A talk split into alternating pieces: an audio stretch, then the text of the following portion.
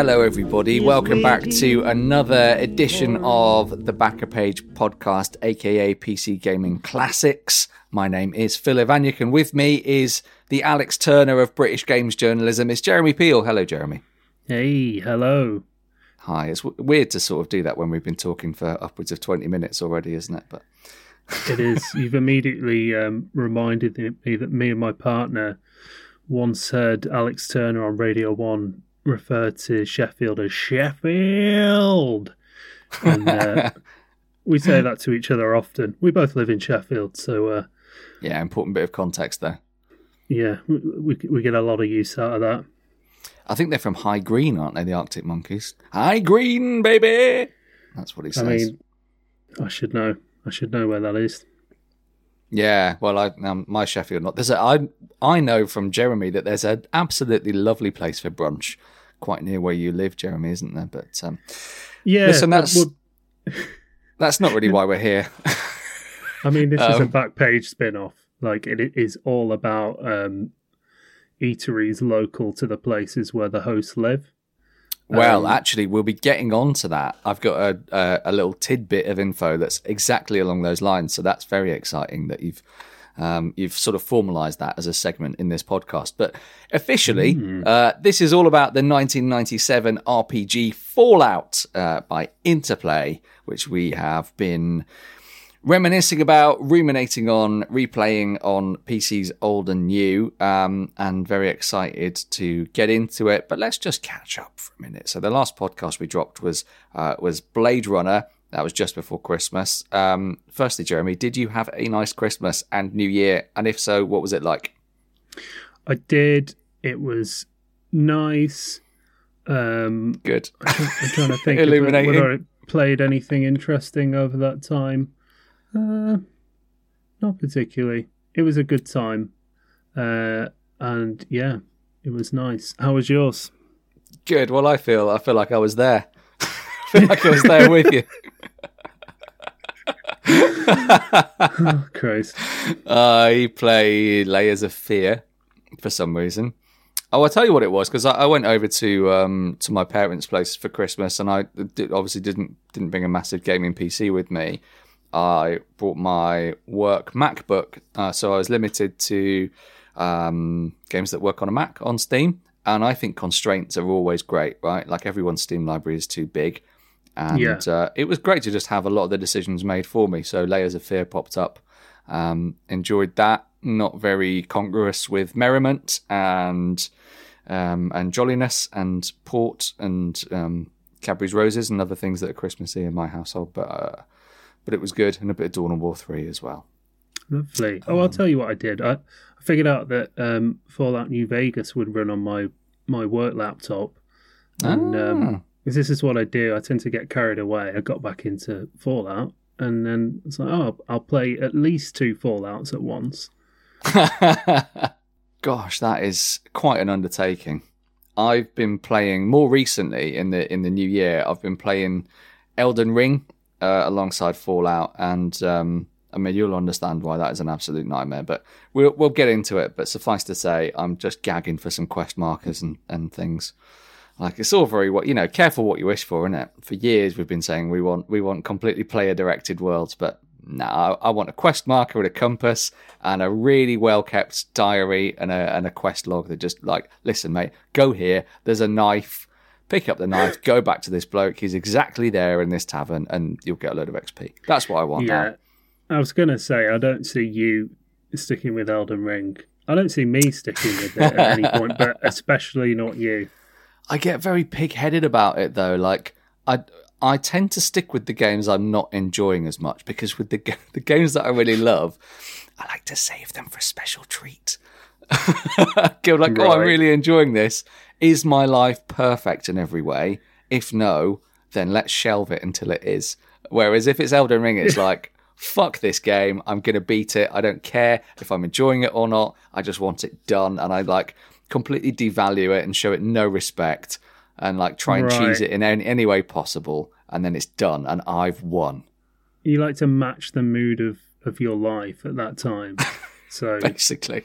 If if you're not having a good time, you, you need a sort of flaying from your video games at that at that moment. Is what I'm it doesn't yeah, it doesn't have to be difficult. It just doesn't. It just can't be brilliant. The brilliant games are only for when you have like time off work, your house is immaculate, everything's going well in your personal life, Yeah, great food shopping, you're cooking a lovely meal later on in the day, and only then are you allowed to play the games that you like. I don't know if anyone else feels I've like that. been doing this wrong.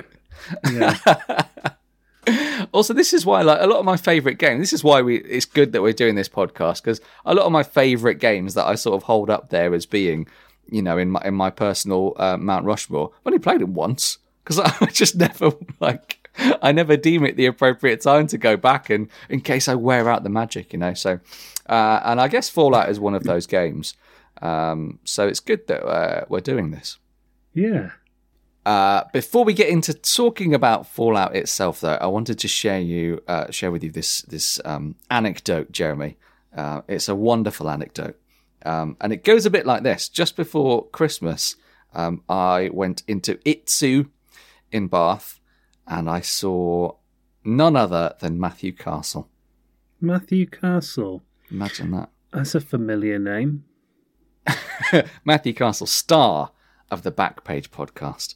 Um, and he looked startled and then uh, I think realised who I was. If not, was very good at vamping. and just smoothing his way through an encounter with somebody who was accosting him in uh, in a sushi place. And I, uh, I think he. I'm sure he must have uh, known who you were because I don't think Matthew. I can't imagine Matthew just kind of uh, bluffing his way. I don't think he'd be afraid Mm. to say, "I'm sorry, I, I don't know who you are." to, Uh, to be fair, we did talk about the podcast, and if he hadn't have got it by then, then it, that must have clicked. And also just hearing the voice, you know. Um, yeah, yeah. If- you both nothing close your eyes and, and listen to each other and, and place the voices. that would do it. Can we That get the whole do it. picture? What What is Itsu? Is that a chain? I don't know it. It is a chain, yeah, yeah. They do, uh, they do pretty affordable sushi, and the their thing, their whole thing is that um, you can order on a big tablet like in McDonald's. That's it. Right. So pretty. Is it how how good is the sushi? Would you say? Seven out of ten, six or seven. I don't So know. that was the kind of day you were having, right? What this is what we're gathering. you were having a, a reasonable day, but you're like, I can't treat Yeah. myself. I think most of my days are like a six or a seven. Yeah, Sure. Yeah. yeah. So I wasn't going to go down patisserie Valerie and just go weapons free on all the pastries. It was just like a functional get some carbs and protein and reasonably fresh things in and uh, get on with Yeah. my day. And I, I think Matthew was having a similar day. So um, our paths um, intercrossed there, and that was a, a real thrill. So uh, that's my that's my anecdote for the the episode. That's lovely. What did he say about the podcast? Oh well, he said he liked it, um, and I believed him. So Right, that was good. yeah, it was good. I was greatly heartened by those words. That's a relief. So I think that's it. I think that's us caught up. Really, that's that's everything that's happened in our lives in the last uh, month since we uh, played Blade Runner and talked about it on the last episode. You can um, you can listen to that one if you're. Um, how would they listen to that one, Jeremy? You would need to be a Patreon patron. Yeah, you? you, want to go to um, patreon.com forward slash backpage pod. I'm going to check if that's correct now. I am, in fact, a patron. While while Jeremy does that, I'll uh, just remind you that we also have episode one, which was System Shock two. Um, so those two you could binge on us if you if you if you wanted to. Um, I don't have quite the same depth of um, anecdotes in all the other episodes, but you don't run into Matthew Castle every day, so that's only only fair. Uh, I'm pleased to announce I got the URL right, and that's where you want to go if you want to. Um, wait, I've just realised that anyone listening to this knows that they've already done that. That's that. right. That's right, isn't it? Oh, yeah, man. because how else would they be getting this one? So I suppose what we're saying is um, just a reminder that the previous two podcasts, which you've definitely listened to because you've already sort of paid for them, um, they still exist. So why not go back and listen to them all again? Yeah. Eventually, we'll figure out how, how it is that people are hearing our podcast. Yes, yes. Um, which radio station is this going out on again, Jeremy? I forget. I Six Music. Uh, we'd better before I humiliate myself uh, any further. We'd better start talking about Fallout, or rather, I'd better tee up some nice questions about Fallout, which Jeremy will then say some very interesting and smart things about, and I will go, "Hmm, huh? Yeah, it is, isn't it? Yeah, yeah, yeah. Um, so, uh, so firstly, what were your first recollections of this when it came out in 1997? Did you hear about it at the time? If not, when did you? I didn't hear about it at the time. The first I knew of Fallout, I think, was uh, a mate at school handed me a CD. Um, it was like Oh, yeah. a ripped CD. Oh And, yeah, um, and it was totally unannounced. I hadn't we hadn't talked about it. He hadn't mentioned that he was going to bring this in for me to the gr- degree that I suspected that like had, had he originally made this for another purpose, and he was just, uh, you know, I was that I don't know what the what the um the circumstance was that Hmm. led to him handing me this disc. Uncharacteristic generosity of a secondary school child, I would say. right, and uh, uh, he gave me this disc, and uh, and he must have told me it was Fallout. Yeah, and I uh, I went home and tried it and uh, uh, found it a bit weird. If I'm perfectly honest, Phil. I was um, as you as you'll have been reminded by this point. Um, Fallout begins with a big cave full of rats, oh, it does it ever? Does and it um, and that's your introduction to its turn-based combat. Uh, Hmm. which I, I wasn't really acquainted with. That just the idea of turn-based combat um, at that time sort of freaked me out. Like I didn't really. It seemed the idea of it seemed so treacly, and uh, I didn't know whether I'd have the patience for it or the strategic mind for it. Uh, I think it's easy to forget, but I think a lot of people go through these kind of um, roadblocks with particular genres and, and what have you and that was one for me, um, which is odd to look back on because I, I love a lot of turn-based tactics stuff now. But um, yeah, I just I just found it very odd that I was punching rats using some kind of action point system. I had to, you know, every every couple of times I punched a rat, I wouldn't be able to do it a third time, and I'd have to wait for them to hit me back, yeah. gnaw on my ankles. Um, yeah, you get very acquainted with that animation, don't you, of them gnawing? Yeah, and I remember sort of liking the art style, which it seems to me now is sort of vaguely reminiscent of sort of 2000 AD or, or some kind of you know Mm. quite um, serious sci-fi comic. Um, but I never played it again. Uh, I say never. I didn't play that that version of it again. The next time I played it was 2008. Would that be right? It was in the run up. I knew Fall, Fallout 3 was happening. It was coming Right. out. Yeah, so Fallout 3 dropped in 2008, didn't it? So, That's right. Yeah, That and I'd um, uh, I'd just gone to uni and I didn't have um, a gaming PC, and I wasn't didn't yet have my my Xbox 360, which was my first ever console. Got that at Christmas 2008. So in the run up to that, that's quite late for you getting a console. yeah, What, what were you PC. doing before then? Just PC? Well, yeah, in, in in our house, it was. I don't know. My parents they had a, a a sort of strange attitude to this stuff, where they were happy for me to play PC games to my heart's content, or you know, certainly on Saturday mornings, while they weren't, you know, rather wouldn't rather we were doing more productive or outside Hmm. things. yeah. Um, but I think buying a dedicated gaming console, they they they thought that was a bit much. Like, what would that be encouraging? I've I've never asked them actually. I don't know what their thinking was there exactly, but um, it's why my you know gaming sensibilities were shaped the way they were. Um, Yeah, well, my my mum was very similar. There was something about consoles. I think it was a lot of the marketing, right? A PC, you you could ostensibly be doing your homework on it at any given moment. You were always just an alt tab away from doing something productive. But games consoles, there was none of that, and also the marketing was just completely different.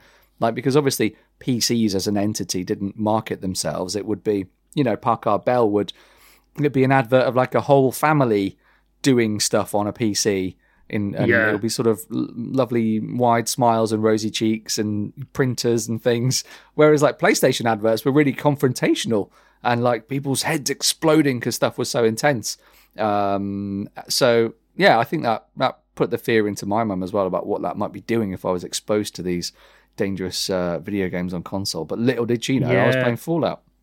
yeah, I mean, I can imagine my parents didn't like the idea of having a carving out space in the house that was dedicated to to games, or certainly not one that might commandeer the TV when that was, you know, reserved for Time Team and um, Gardener's World.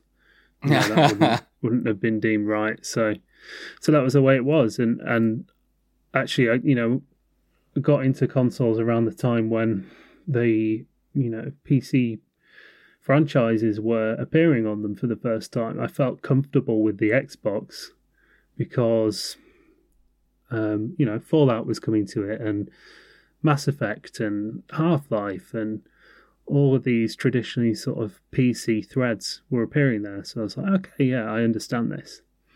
Uh, and so I had a plan to do that, but um, in the run up, I was like, right, I'm going to get into Fallout because I know this is the new big RPG happening, and I've been into Baldur's Gate and all this stuff, and and this will be for me.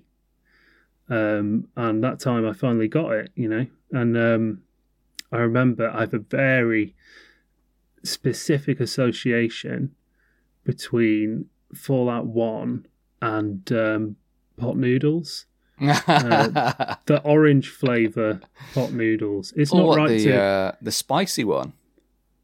Maybe. I, it's not. It's not right to call a pot noodle by uh, by like a food name, like because that's not really what they're like. It was yellow flavor. Um, oh well, that and, that is uh, the curry one. but- well, unless yeah, that's right. No, it's right. That's the curry one. was it called the Bombay Bad Boy? Oh, I would have remembered that. I think it used to be because I'm not. Right. Where where else would I have that from? That sounds very like uh, lad culture Yeah, era uh, pot noodle. Maybe they toned it down by 2008. But um, yeah, yeah. But yeah, so I would come home, you know, I was first first year of uni, not really applying myself because there's just this deeply lethargic atmosphere to living in first year uni halls. Like you can go in there with the intention of of working and being a good student, but it just it just seeps out of you immediately. It's Uh, a difficult so- balance, isn't it, between uh, spending as much time as possible in the kitchen. I remember the kitchen being a very Mm. important social space in halls. So you want Yeah. to like soak up every all the fun stuff and not miss out on like this legendary thing that happened that was like top bants. yeah, But then also for the first time, you've got like basically limitless video gaming time, and no one's Yeah, really going to hold you accountable. And then third on the priorities list is uh, going to uni. yeah, Um, So exactly. it's very difficult to balance. And then you're also you're 18, so like you know, I guess Yeah. some people are making all right choices, but I certainly wasn't. and and I studied English and music, so some people I knew would you know studying like aerospace engineering, and they would have packed schedules through the week. Mm. Um, you know, it's that way if you do medicine as well, those kind of courses. But humanities course tended to have one or two lectures at the beginning of a day, typically less. And um, I'd go in for them and I'd come back. And by the time I'd walk back up the hill through Sheffield to uh, to my halls, I felt like I'd earned a pot noodle and three or four hours on Fallout. You definitely had. Yeah, so that's what I that's what I did, and that's how I got to know it. And it's a it's a fond memory, and I did love it, and I was perfectly prepped for when um, Bethesda's reimagining came out.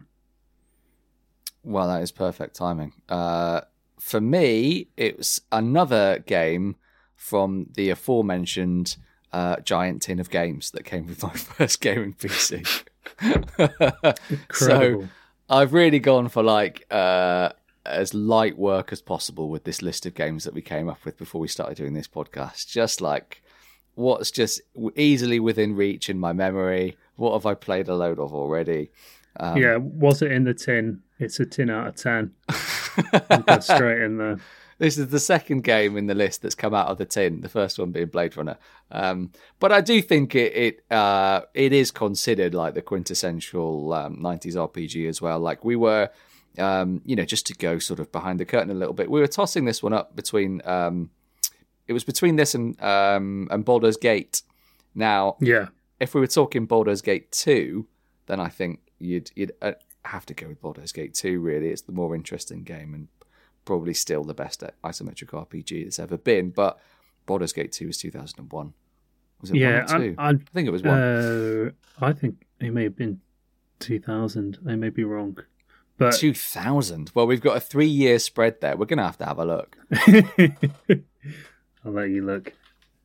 Yeah, I, I'm I'm very fond of the first Baldur's Gate, but I recognise that um, it's, It was uh, two thousand, Jeremy. Hey, there we go. September two thousand. There Wow. Okay. Um, so that's out of uh, that's out of this podcast remit, right? Like it's PC gaming classics from the 1990s, and I think uh, Fallout's impact was uh, such that it's really fondly remembered as as the outright best from uh, from this decade, and I think that's evidenced by how popular all the sequels have become, and also how incredibly similar they are. Uh, like how much is in the first game that Bethesda built out three and four from. Um, yeah, it's quite striking, isn't it? Like so many of the iconic it's extraordinary. designs for the um, monsters and robots and the iconography of the vault, the jumpsuits, the cog-like door, Yeah, ev- all there, all there.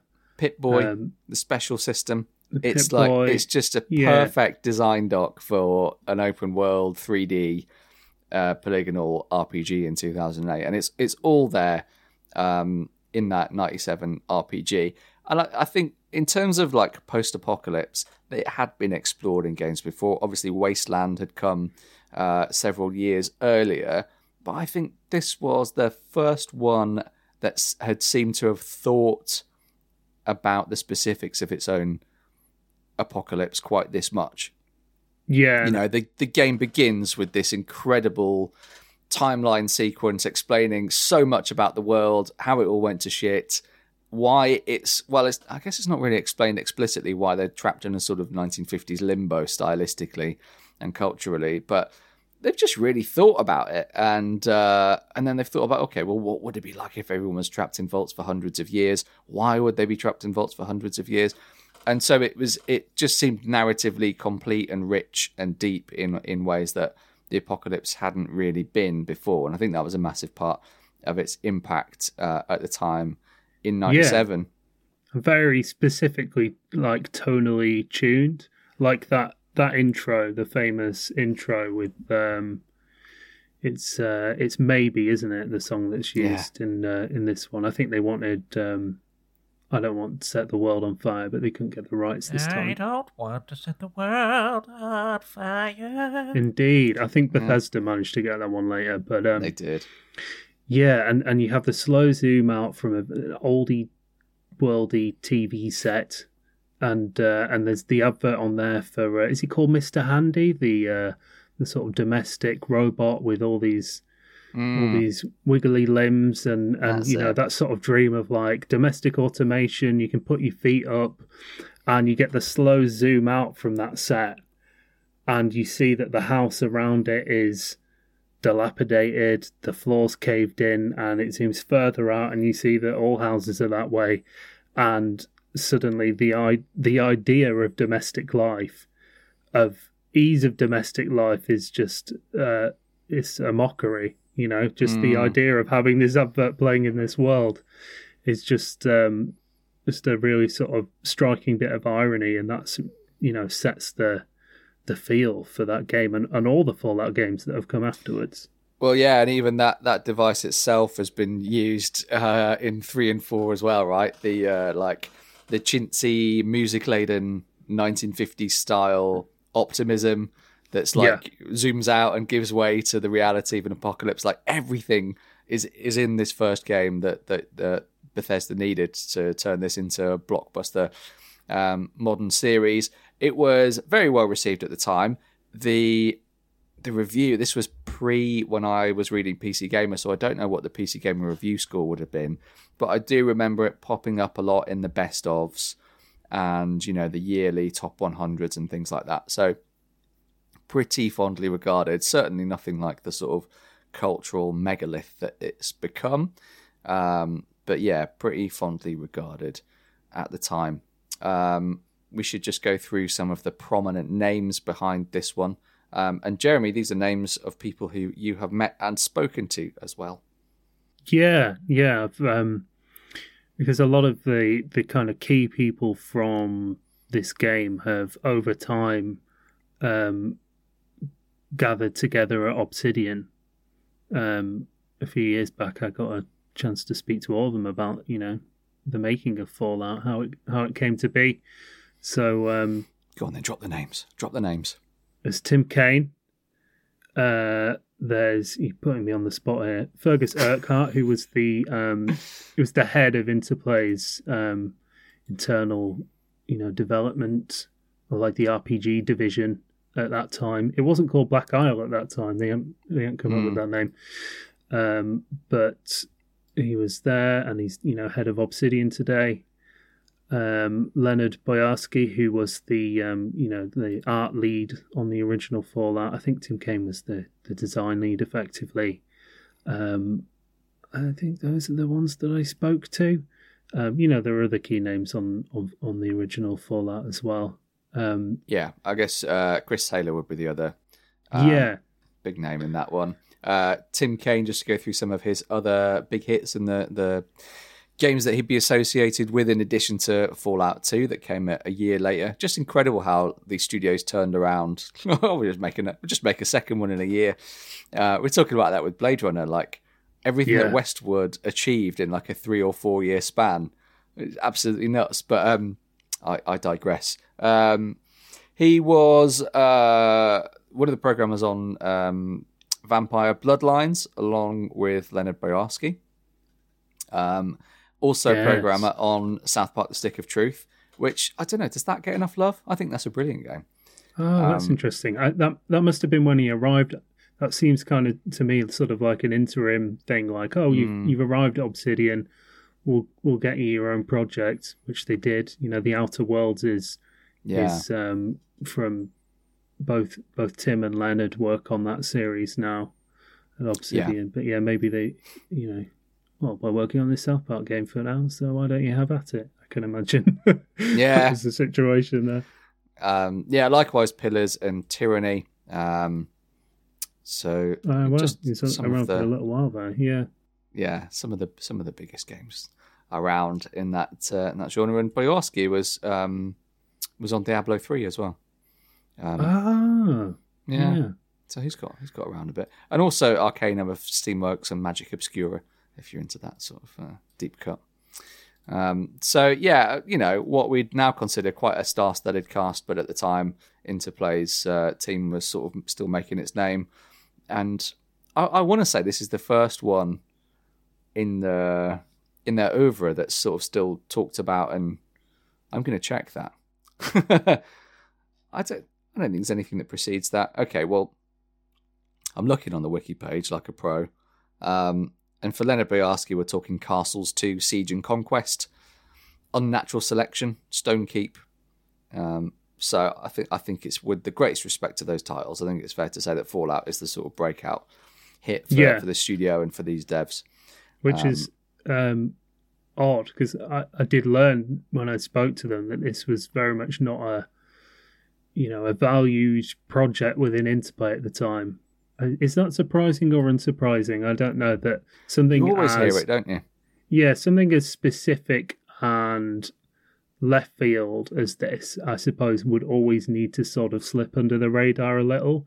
And Interplay at the time was, you know, much more interested in sort of weird, like, sports game initiatives and what have you that nobody remembers today.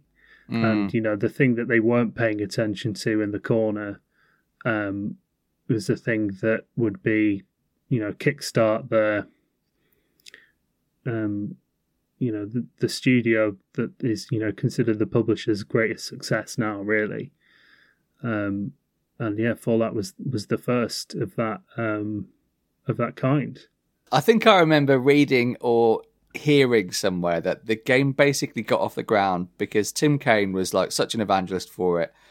They had a working demo and he just set it up in a room, ordered a load of pizzas in, and he didn't have leads on the project. I don't even think he had a team. He just invited people in and they gave feedback and if they were passionate about passionate about it, they became the team.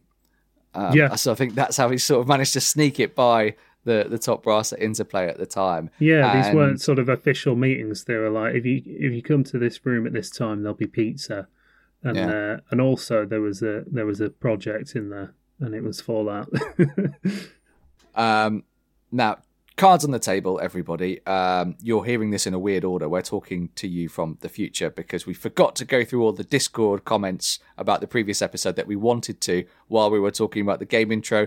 We know that you're still in the game intro, but we're not anymore. Anyway, listen, let's not worry about that too much. Um, let's go through some comments, Jeremy, um, from our darling listeners about uh, the last episode about Blade Runner. Um, What do you got? As um, as Al Pacino says, he says, "What do you got?" What do you got? And, and does Al Pacino say that, or do Rob Brydon and uh, Steve Coogan say that in uh, in the trip uh, during their impersonation? I assume it comes from a film, but that's the way that I know it. I think it. I think it might come from Glengarry Glen Ross, Right? but maybe it's one of those like "life is like a box of chocolate" things where it's it's like a similar quote, but it's never said that way. What do you got? What do you got? What do you got? Uh, I've got Graham S saying uh, he popped in on the Discord to say he enjoyed the episode. As a console boy, these grown up games pass me by, other than in multi format reviews. But now I've Ah. added it to my list of things to get around to at some point before my incept date plus four comes around. That's a nice dark joke, that. What Uh, his what date? his incept date. So you remember that um, the uh, replicants in Blade Runner uh, had a, a, a life. Uh, four years in, they their lives would end. Right. They had a built-in um, So they've got to do that. sell by date. Yeah. yeah. Well, this leads on quite nicely onto the, the comment I was going to read out from Ben Blaster. Hello, Ben. Um, who says, wrapped up the Blade Runner episode today. Another good one. Well done, Backer Boys. To be honest, the most incredulous takeaway is Phil playing the entirety of Blade Runner, the game, without knowing it was a film, um, which sort of speaks to the fact that I also didn't get that reference from the previous We're comment. all still incredulous. Yes. Um, he also says, if Samuel's conduct in this Discord is anything to go by, I can imagine that anecdote with the wobble board is everything Phil made it out to be. Well, exactly. Uh, there's Ryan here. Ryan's a Discord regular, thoroughly enjoyable episode. He said, as has been said before, it's just lovely hearing deep dives into games by people who like them. Um, he's just ended up buying Blade Runner and the sequel, never seen them before. So there's another Ah, person so who has got alone. into the films through the game. Yeah. it's the way to do it. It's definitely the way round to do it. Um, Jeremy says, I'm on Fallout New Vegas, which, oh, it's bloody Jeremy Peel. Run in your mouth. Uh, No doubt yeah. courting uh, Review Wars votes in here. I see. I see what's been going on. Mad Brood said uh, absolutely loving this episode. Big Blade Runner film head here. Never played the game, but uh, both Jeremy and Phil convinced me that I need to play it. Oh, There thank you we very go. much. More kind words. Uh, oh yes, Bjorn said, just started the Blade Runner pod. Jeremy's voice sometimes reminds me of the bear from the first island in black and white. Please use the leash to bring your creature to me.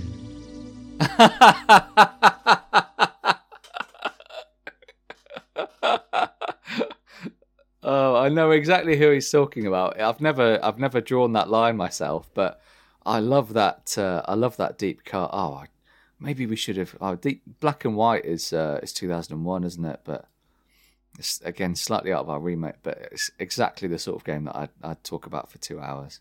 Yeah. Oh man, that bear. Uh, so that's uh, that's a little smattering of uh, of comments from the Discord chat there. Thank you for those. That's always really heartening to to look through those. Uh, you can join that uh, that Discord if you like, and you'll see um, Jeremy pop in. I don't think I've said anything yet. I'm I'm shy. I'm just I'm just warming up. But Samuel's in there a bit. Um, I don't know if Matthew gets involved too. Does he? Less so. I think I, I'm the I'm the Samuel equivalent in terms of uh, Discord involvement in our own Sure. our own partnership. Uh, I did I. I, did link you a nice uh, Discord comment the other day, and you said, "Oh, you, I can't. I need to log in. It's making me log in. What does it? Yeah. What does it say?" yeah, you called. You said that um, I was trying to make you uh, my internet maiden. Yeah, handmade, internet yeah. handmaiden. I'm playing too much um, Elden Ring. oh dear. Well, I apologise for that, but uh, yeah, thank you for for those comments and uh, check out the Discord.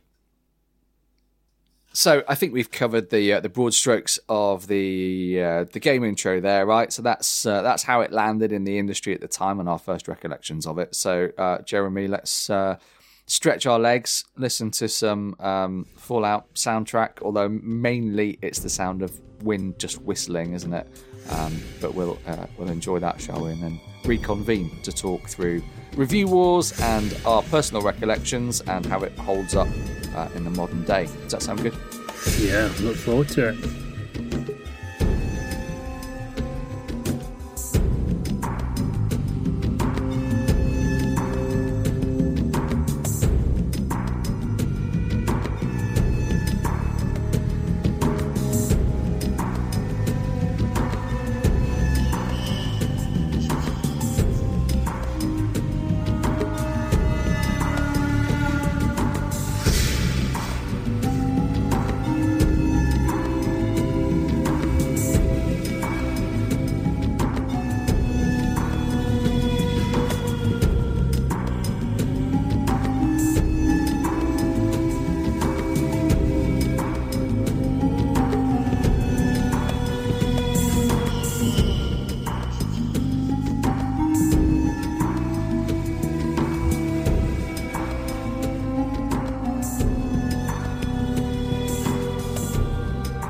Okay, we're back, um, and we're picking up with review wars. So in this segment, we uh, Jeremy and I write the intro paragraph of a review for this game as if we're writing it in situ back in the 90s for the games mags of the time who had incredibly like high concept playful some might even say indulgent uh, ways in in their reviews at the time uh, and then we also set it to sound and music because this is a podcast um, so that's the basic concept um, but Jeremy, we have results from uh, from the previous review wars, do we not? So perhaps you'd like to talk us through talk us through that and and you know who won and and, and stuff like that.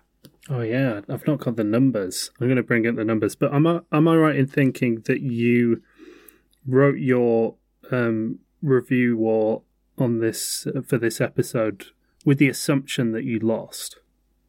Absolutely. So yes, you you'll hear a reference in my review or submission uh, this episode, listeners, that that basically just absolutely assumes categorically that I've lost two on the trot. Um, and yeah, So I- I ready to be checking. the underdog. Yeah, that's where all the power is. You know, it's easier to to chase it down than it is to hold on to it. So um, Yeah, you're you're an overdog, mate. Your days of punching up are over. I'm afraid. okay, hit me with the hit me with the results then. the results of uh, the Blade Runner episode review are, are as follows. Phil, 58% of the vote. And uh, That's, that's the well, majority. you, you can you can figure out. Yeah, there are only two uh, competitors, so that's a that's a clear victory. It's I'm off the board. I'm on the board. I'm off the mark and on the board. Um, thank you to everybody who voted correctly for my excellent Song Wars review wars. I'm calling it Song Wars because it's very similar to a, a link that Adam and Joe used to do back on Six Music. um, I think now, if you remember, what happened was that we'd done the same thing. So I think I've really benefited there from being the first to play their review wars um, because we had both decided to do the Voight-Kampff test. Jeremy, uh, you know, egomaniacal as I am, even I know that yours was actually better than mine and, and, and described the game in much more artful terms. Um, well, it's been established uh, since that episode that yours was slightly louder, ergo better. yeah, that's true. That's true as I well. gave you the upper hand. That's why when you put on, you know, you're watching TV and the adverts come on, they're compressed to fuck. So they're so loud, and you're like, maybe I will buy a toaster. Maybe we'll go out and get a Burger King. You know, Maybe this man will stop shouting at me if I if I get a burger. Um, so yeah, well, that's that's a real. This this lends new meaning to to this one because someone's going to be edging ahead, and um, That's true. We're one one now, aren't we?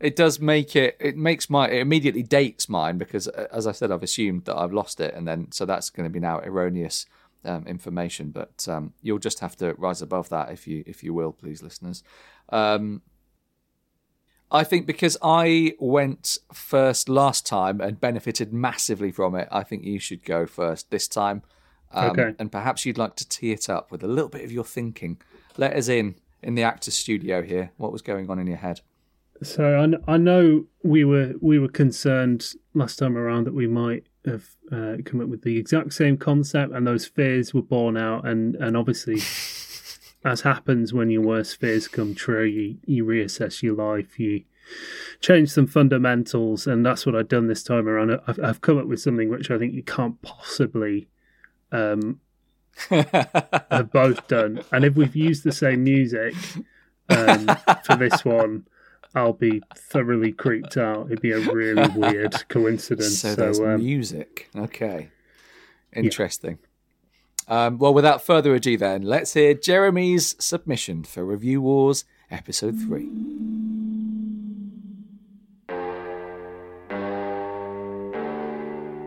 There's only so long you can spend wandering the Californian desert with the hot sun at your back before you conclude that Fallout is a western.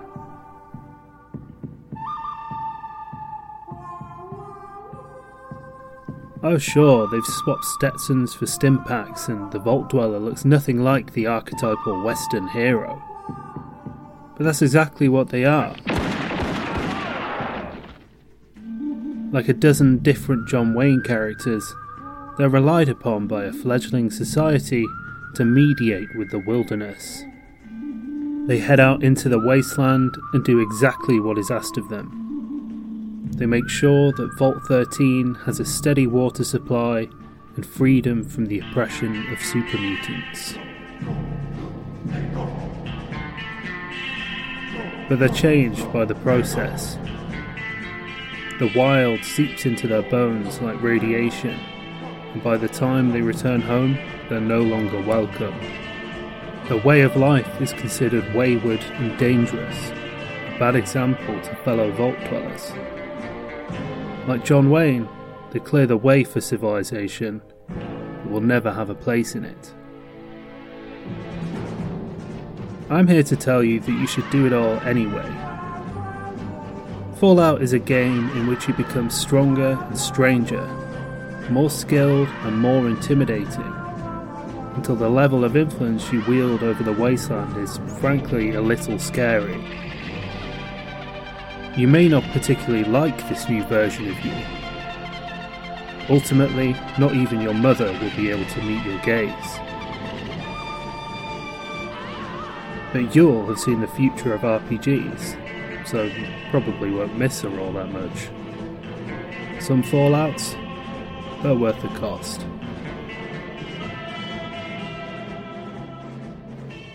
You bloody brilliant bastard, Jeremy. You've done it again. I will say that um, that soundtrack makes absolutely anything sound grand. I, I had to put in quite a bit of work to make sure I wasn't drowned out because there's obviously like that's that's something that really isn't compressed is the uh, the theme to the uh, the good, the bad, and the ugly. It starts uh, quiet and it ends incredibly loud. Mm, Um, it's not like it's, the uh, the Just Eat ads, isn't it? It's Um, not not a lot. No. I love that. What was the last line? Some fallouts are worth it. That's Yeah. clever. That's And, clever in um, ways that mine mine will never reach. I, I'm I'm glad you like that ending, but in case you didn't, I've actually um, put together a, an alternate one. Um, I, I Okay. figured, you know, I, I lost the last poll, and gamers like um, being able to pick their own ending, so I thought this might give me a better shot at winning this time around. Absolute scumbaggery, this is. Absolute scumbaggery. All right. Let's hear Jeremy's alternate ending to this episode's Review Wars then.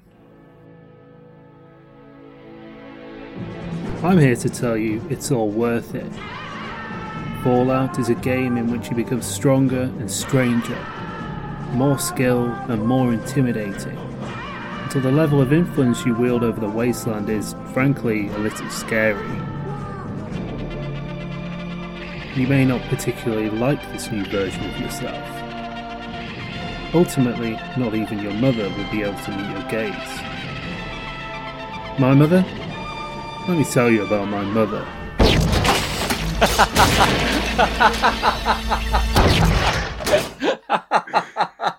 Better? Worse? I feel really silly that I didn't see that coming. Oh, this is going to sound really Oh. strange to, to those who haven't listened to the Blade Runner episode. Yeah, well, I'm glad that we spent five minutes directing people back to the episode that they've definitely already listened to now because they, you need to to understand that alternate ending. Uh, but Yeah. that's more absolutely stellar work, Jeremy. That was uh, that was great, and also like a very good, a very good bit of insight there that Fallout is actually a western. I hadn't considered that. Yeah, I'm I'm always calling games secret westerns. Uh, Death Stranding too, I, I believe, is a western. But uh, that's, Interesting. that's an argument for another day. Hmm. Right, it's your turn. Well, I feel nervous. I can confirm that I haven't used the same song, nor is this the same concept. It's a different concept because yours didn't rely on funny accents, um, whereas that you know mine will, will always shoehorn one in. I missed your American accent from before because I've been watching uh, Knives Out and Glass Onion with um, with that Yeah. incredible. that absolutely incredible southern accent and uh, By God. I do declare there's been a murder in here. Yeah, It's, uh, Fo- Foghorn Leghorn in person. It's. Although I was speaking to my friend, she's from from Missouri, and she was like, oh, "I didn't think it was that bad." so you know, hush my mouth. Um, anyway, let's let's tee up this one. What was I thinking? I was thinking, how can I do a funny voice, and how can I do something that requires a bit of production, and also how can I shoehorn in the line, right? The Fallout Nice. line, because Yeah. that's my brand. Everyone expects me to go for the lowest common denominator, like the cheap, low hanging fruit. Um, so all of this informed what you're about to listen to now. So without further ado, here's my submission for this episode of Review Wars. Vault Dweller. Yes, you. Well, what do you know, Joe? Boy, howdy, the new generation of young go getter had better know his onions, because it's a new world out there, brimming with opportunities. Oh, maybe you're bent out of shape about the whole world being blown up in a nuclear apocalypse, but don't be. As Socrates once said, the secret of change is to focus all of your energy not on fighting the old, but on building the new. And I believe in you, buddy, because you've got the strength, perception, endurance, charisma, intelligence, agility, and luck to take on the wastelands. You better believe it, buddy. You're special.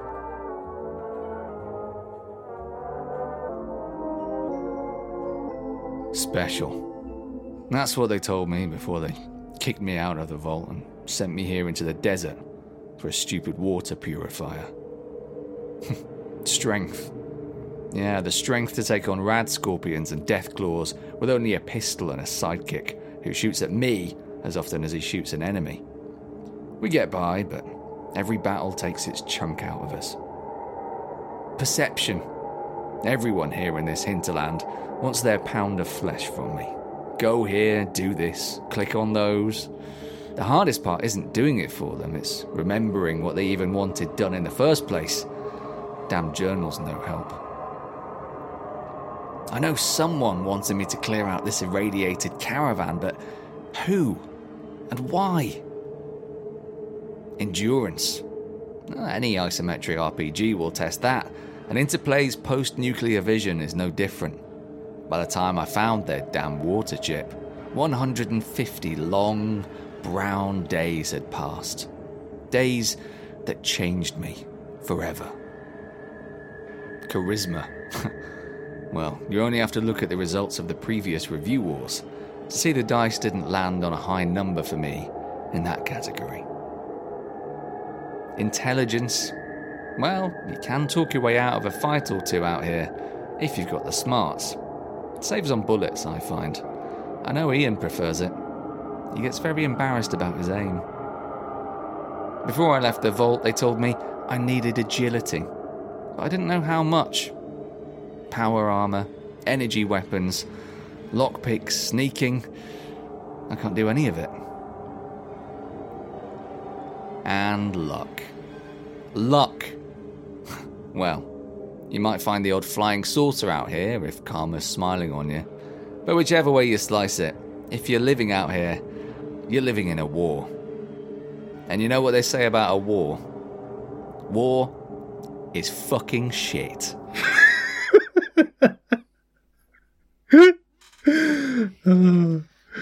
so there we go. A few things have occurred to me as I was listening to it back. Like, why would a review in the 90s in a Games Mag reference um, the previous episode of, of Review Wars, you know? But you've got to go with these things. And I'm pretty sure that that last line will be subbed out. Um, oh, that was a very good last line. Also, what I would say as well, I think if I was an editor, I'd be like, is this going to be a favourable review or not? Because actually, it's like I'm going to slate it, isn't it? Uh, and I think I was just going for that sort of grizzled tone that survivors have. World actually- weary. Yeah. Yeah, no, it's it, like it was great. It was good game. great contrast and uh, I like the the music at the beginning um, reminded me a little of a YouTube trend of a little while back where um, people would mix songs to sound like they were playing in like an empty mall. Oh yeah, yeah, yeah. So, that was quite good. That I quite enjoyed that. So you'd hear like uh, "Take on Me," but in a sort of very reverb heavy and, and slightly distant way. Yeah, slowed and reverb. It's a bit like Simpsons Wave and um, uh, what's the other wave? But yeah, know. you know, like Macintosh Plus. Yeah, there was a Yeah. there was another um, trend about stuff sounding like it's played in the next room, which I always think Hmm. is quite a soothing, uh, you know, soothing listen. But yeah, that was that was that was really great, and um, uh, you got through every every skill in the game, every every special um, point, so that was good. Tried Um, my I- I- best. yeah, Ian, mate. Oh God, the, he's, he's taken chunks out of all of us. You didn't hand, it, hand him a hand him an Uzi, did you? Because uh, no, it was o- only ever a handgun for Ian. You can't spell liability without Ian. You can't. Don't think about that too much. Don't go back and check. You can't. I'm glad you didn't use uh, War Never Changes because I'm not. I know it's a, a Fallout tradition, but I'm not sure about it. mys- Like, what does it mean? Mm, yeah, and yeah, I don't know. and also, like, I think that really died a death by the time of the Fallout 4 reviews because so many reviewers had used it in reviewing Fallout 3 that it was just like social death to, to use Yeah. it. And it occurred to everybody. Um, so I just thought, well, I've got to, you know? Um, apologies to anyone listening out there who did use it in a review or, or tweeted it. And, and Particularly when a, a series is starting to stagnate a little bit, it's not really the um, the sort of series catchphrase you want, is it? Yeah. Uh, yeah. yeah, it was uh, it was a little bit too appropriate for Fallout 4. Um, but there we go. So um, once again, our, our podcast parents will put up a poll. Jesus, that's a hell of a line. Hope the old uh, pop filter's up to that one on my mic there.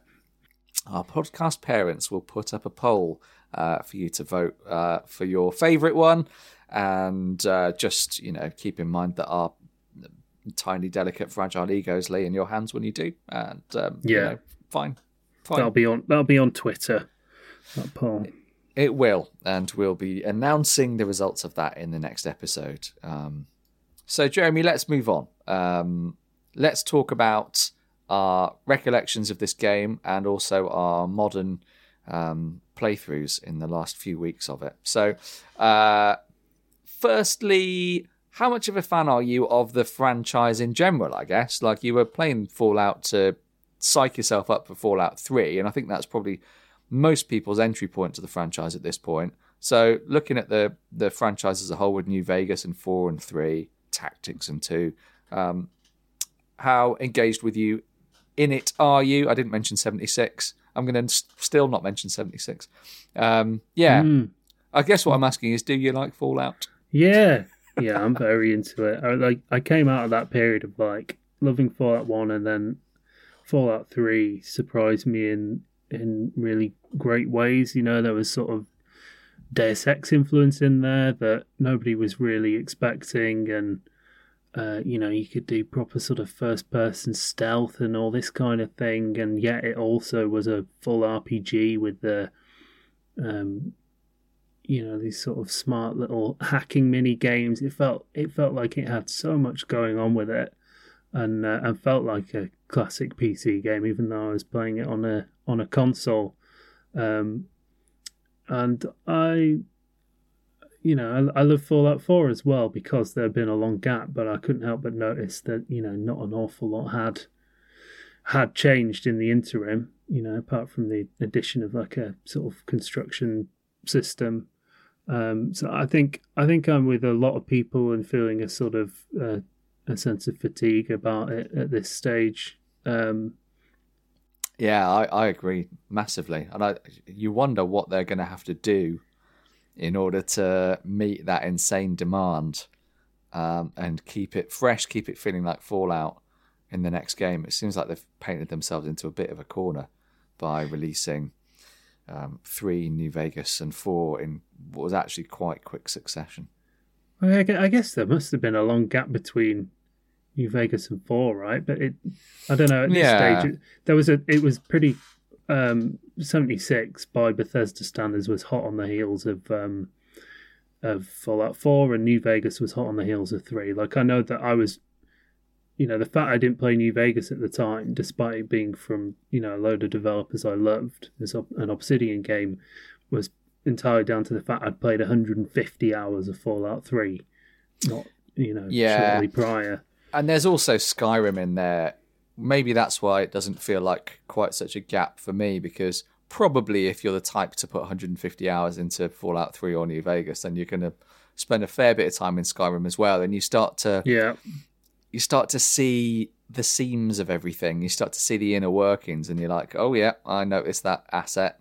I can see the modular tool set here at work, and I can see all the little bits that make up dungeons and how they're being applied. And then you can see that that's obviously how uh, how four is made as well. Yeah. And something about the texture work as well.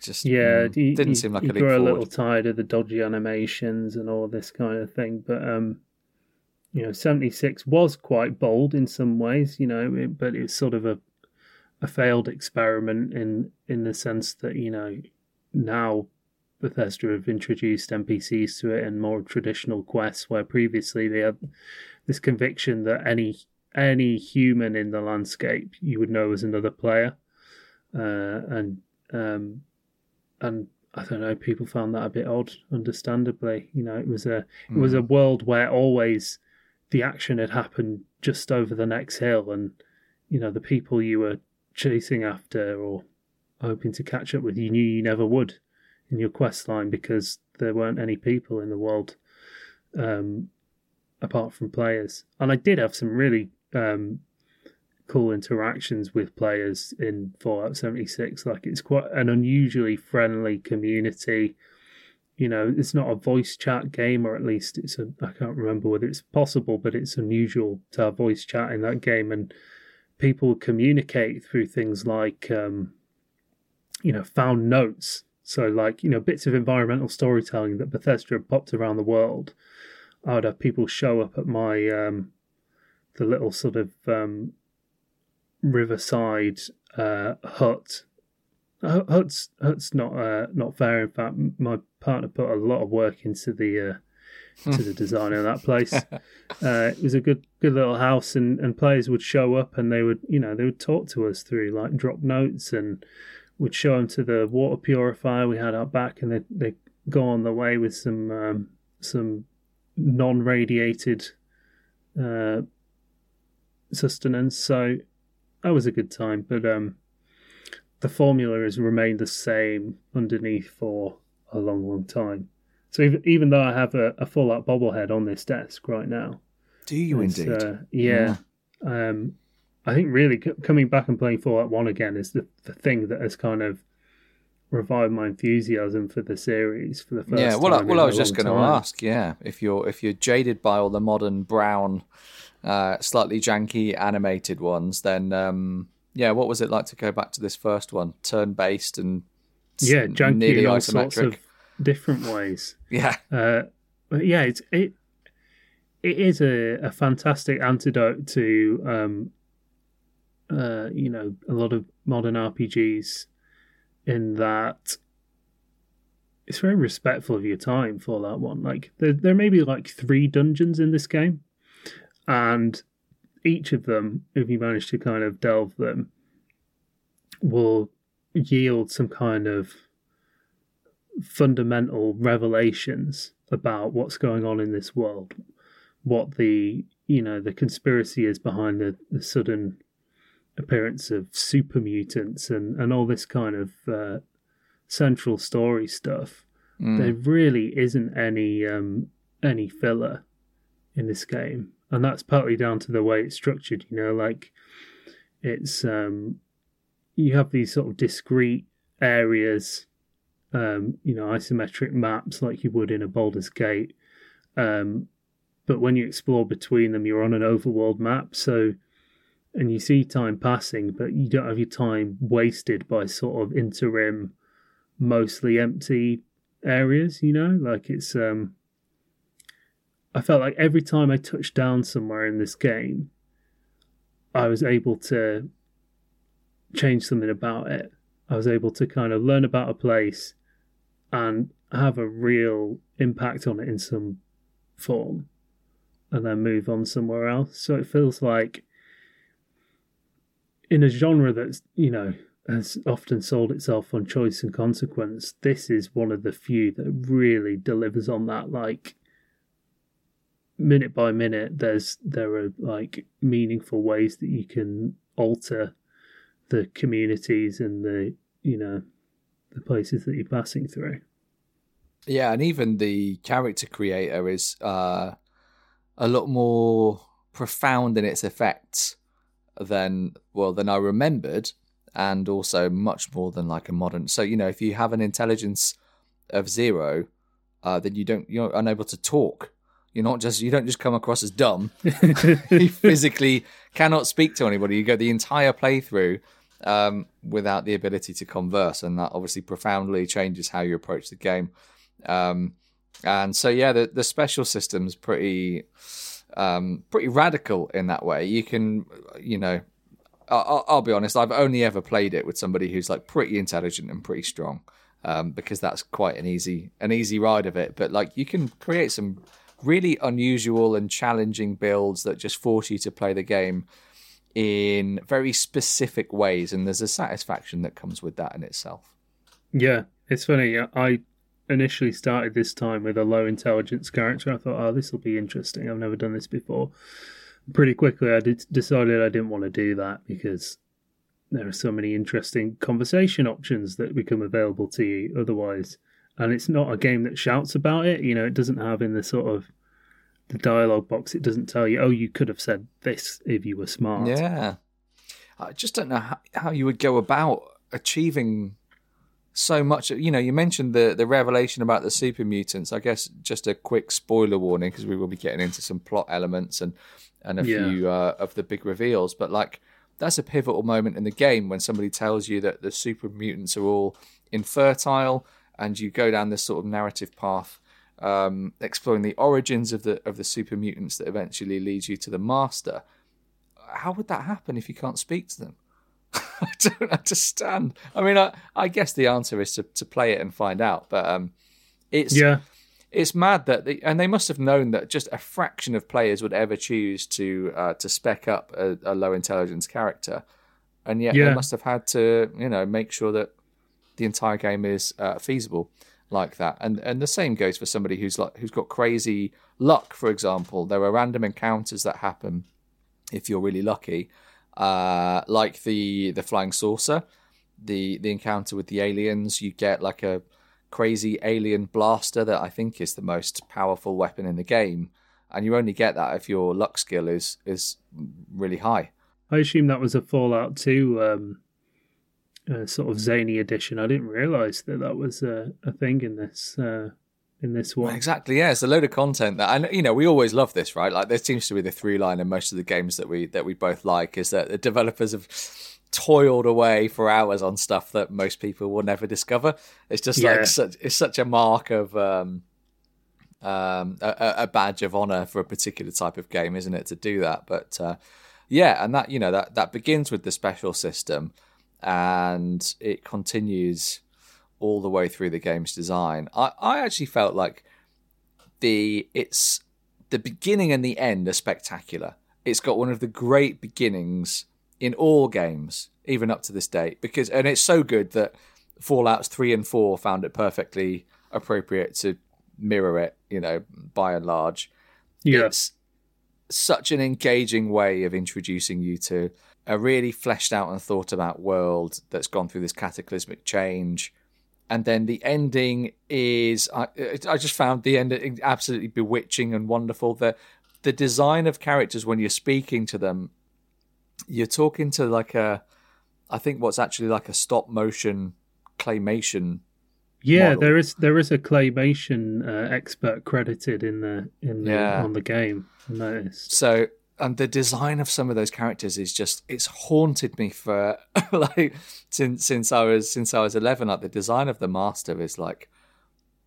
Uh, it's like an. It's just like a nightmare. It's an. He's an incredible character. Um, yeah, but yeah, so it's got it's got these incredible bookends, and then I found in the middle, and also I just enjoyed when you do get to somewhere new, when you go to like a, a facility that's grey, and you're just like, oh my god, this is so different to the brown that I've been looking at for the last eighteen hours. it feels like a real accomplishment. But I did find that in the middle, um, I just had a real problem, like not even rem- remembering where to go, but just knowing figuring out what the game wanted me to do next and how to go about that and like I'd have a look in the Pip Boy and there wasn't really much and it obviously it wants you to like instead engage with the game and listen to what everybody says and all that you know all that stuff that we say we like but we don't really like um so so yeah I I, I spent a lot of time actually just floundering um and like retreading uh which you know I, I've got to I've got to apportion at least half the blame there to me. Um, but yeah, the I was really playing it for the beginning and the ending, and the rest of it was a, a means to an end. Oh, sure. Well, I mean, the big, beginning and ending are obviously very striking. That's kind of what inspired my approach to the review war this time. But Mm. um, yeah, I don't know whether I kind of half remembered, you know, where certain things were that would push the the story forward. But I, uh, I, I, I didn't flounder so much this time. Um, I do know that like a really controversial element of this game, which is the timer, right? Mm. Um, and I think that um, I can't remember whether when whether it was when I spoke to them or somebody else did, but the you know the lead developer said have since said you know there's one thing we would have changed about this game is to get rid of the timer, which is um, initially the vault you're coming from is water purifier is, is broken down and yeah there's a there's a, essentially a countdown until everyone you know and love is is going to die of dehydration. So you've got to go out in the world and you've got to find one of those and bring it back within. Uh, I can't remember how many days it is. Maybe I 100, it's 150 days. 150, um, which can Yeah. actually sort of um, fly by if you do a lot of meandering back and forth on the overworld. Um, I sort of, I'm, I'm sort of a defender of it. I really like the like subversion of the the typical RPG thing, which is time doesn't move until you do. Basically, everything waits for you, and Yeah. that's there's a comfort in that. Like that's part of why the genre is such effective comfort food. You Mm. can always come back to something later, um, but uh, yeah, there's something special and um, strange about the the sense that you have a duty and that you've got to find a solution to this thing, and it leads to a certain desperation. So uh, there are, um, yeah, we'll get into spoiler territory a little bit, but you come across this ghoul inhabited city. Um, so the you know the ghouls in Fallout being people irradiated to, to the point where most of them still have their faculties about them, but they are the sort of living oddly extended lives while you know looking like their faces are falling apart. And they they have a water purifier. You know they have the chip that you need, and you can go in there and you can take it and you can leave the ghouls to death basically. And there's a way to to repair a you know sort of a well system so you can make sure that you're not leaving them with nothing. But i think that the sort of the pressure of the timer is what leads you to you know as a player it, it's quite feasible that you might go well i just need this you know? Mm. I need this for my people, so I'm going to take it. I'm sorry, and be out of there because you know you've only got you know 30 days left or whatever, and you don't know how you're going to come up with another solution. Um, or it might lead you to kind of you know the uh, ingenuity of, of kind of going to the hub, the sort of caravan town, and, and going, okay, there are water merchants here. You know, maybe I can strike a deal with them, and that'll buy me some time to go and find this chip so I, I like that um that setup and the fact that it's real you know things happen. And it's not just the the um the water chip thing either. You know if you muck about too long in the wasteland the super mutants will start um you know there'll be consequences for settlements around the place uh, because you haven't dealt with the the main threat you know? So there's um there's a sense of responsibility and consequence to this game, which I think is kind of defining. Um, I I do love a game that has that that seems to be operating on a time that's independent of you. Like the classic example is, and I don't really like this game so much, but it is the poster boy for this. Um, Deadly Premonition. Like every NPC in that town has a daily routine, and it's quite involved. Um, and you can sort of get to know people's patterns and just follow them around and then they just seem to be living quite rich lives that are completely independent of you and if you need them to further a particular quest and they're out you've just got to wait. You know? Yeah. if they pop down the diner you've either got to know that they're at the diner because they always go to the diner at three on a thursday or you just got to wait for them to come back. Um, and you know if they, if the rest of the game wasn't awful terrible junk um, then you know that that would be uh, a, good thing. I've never I've never really liked Deadly Premonition, but I do like that design principle. Um, I like to see it elsewhere. I think Final Fantasy thirteen Lightning Returns also has a similar system, and there's a big time pressure on achieving your objective because I think the citizens of the t- have you played this one? Can you help me out with this? No, there's like a you're on your Groundhog Day element. I think there's a. It all operates on a 24 hour clock. They're trapped in time by a sinister force that's probably something to do with crystals, uh, because it's Final Fantasy. I'm I'm remembering like uh, with 10% clarity this, but but again, you have to get to know people's routines. There's a lot of effort gone into programming AI so that you know they they uh, have the appearance of living lives, and you intercept them at certain points, and you manipulate time to make certain things happen to um, to meet certain quest conditions. So that's always great, um, and yeah, I like that in this as well. I think depending on the version that you play, that timer has been removed. So if you play Yeah. Fallout Fixt, which has a lot of um, like modern mod cons, like being able to scroll the inventory. Um, I think that timer is removed. I think they might have patched it out on release, Yeah, I think I think Um, you're right. I think they did pretty but obviously pretty quickly. Uh, But at, people, at that time, like didn't. yeah, people didn't patch. Yeah, it would have been a very small amount of people who it would have even occurred to to search for a patch. yeah, and then let alone like correctly install it. So the version that I played was the original game disc, and I didn't patch it, so the timer was in effect. There's also a, another timer which is a bit more abstract. It's a 500 day timer, and I think that kicks in from the moment that you get the water purifier, and it's about when the super mutants come and ransack everything and destroy your your vault community yeah. um, but that's a long time. It's 500 days.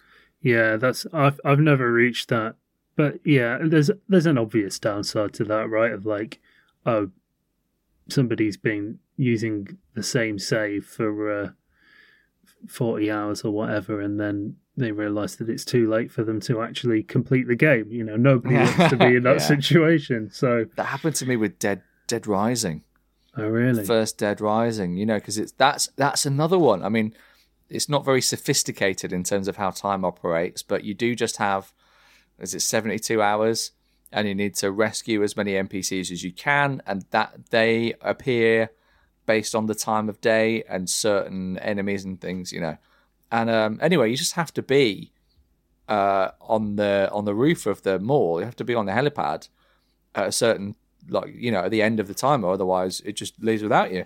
And um, Yeah. somehow it just left without me, and that was that was my save game done. Oh Christ! Just to start again. Insane. yeah, I mean, I, I guess the, about that.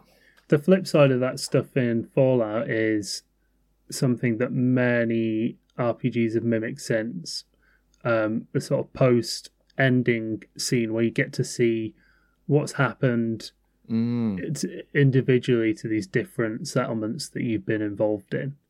And, you know, depending on certain actions you've taken or haven't taken, quests you completed, people you might have killed, um, you know, they'll have different fates. Uh, some of that is blocked. Like, I, I didn't find out about, about this Fallout Fixt mod until after I played. Um, but there's at least one faction in the game that you can't actually save without, um, you know, because the the quest line that would Who's allow that? you. Um, so they're a tiny group called the Followers of the Apocalypse, uh, and they're in New Vegas as well. I found them in there, but they're like um, they're they're big on preservation of knowledge as opposed to preservation of weaponry, which is the Brotherhood of Steel's thing.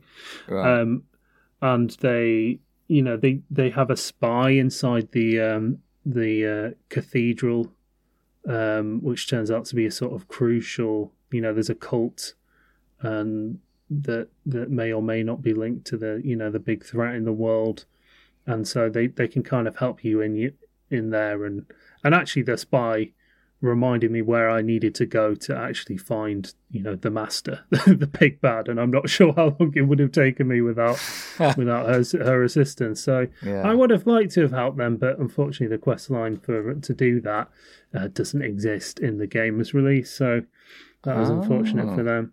But like, I can't think of a game before this. So certainly, the first one I was aware of that had that, um, you know, gave you that that sense that you'd that you'd swum through all these places and that you'd had an impact on them, and you and you got to see that after the fact, and you know, feel some pride and feel some guilt. Just a curious and fascinating mix of emotions right at the end of the game. Yeah, very satisfying epilogue. Um, Dragon Age carried that over, didn't it? Dragon Age likes a Yeah. big epilogue that shows you every individual decision and gives you a little cutscene, however, uh, however trivial. what did you make of the combat though? Right, because like as we've alluded to, so much of Fallout is is baked into this original game and has expanded out. Even the even the faction, right, the Brotherhood of Steel, are in this game, and they're you know they're basically philosophically unchanged from from one all the way through to four. But what has changed that this is um, a turn-based isometric RPG uh, with hex tiles and sidekicks. Um, so, how did you get on with the fights themselves? I quite I had a good time with it this time around, but I it does require you to be quite forgiving. Uh, the the you know I, I kind of I I pulled points in uh, in uh, melee weapons and managed to get hold of some power armor and a, a big sledgehammer, so that was quite satisfying and things tended to go well for me. Uh, you know, the deeper I got into the game. Yeah. But um,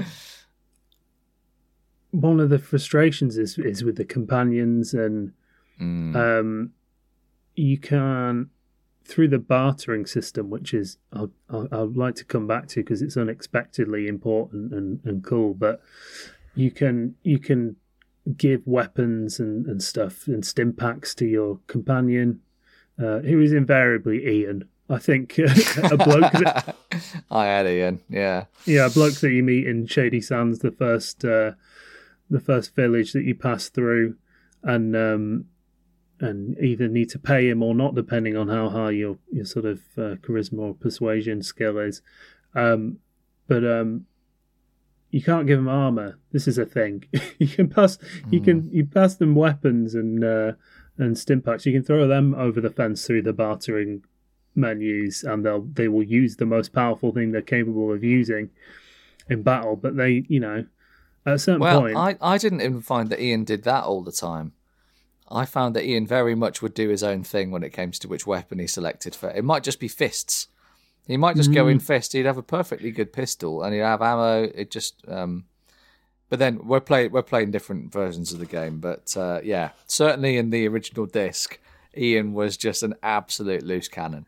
Yeah, and uh, the deeper you get into the game, the more sort of consequential it is. The fact that he's like running around basically in a leather jacket and jeans, uh, you know, coming up against plasma rifles and laser weapons, and you literally And see him. also, a lot of people in leather jackets and jeans, exactly like Ian.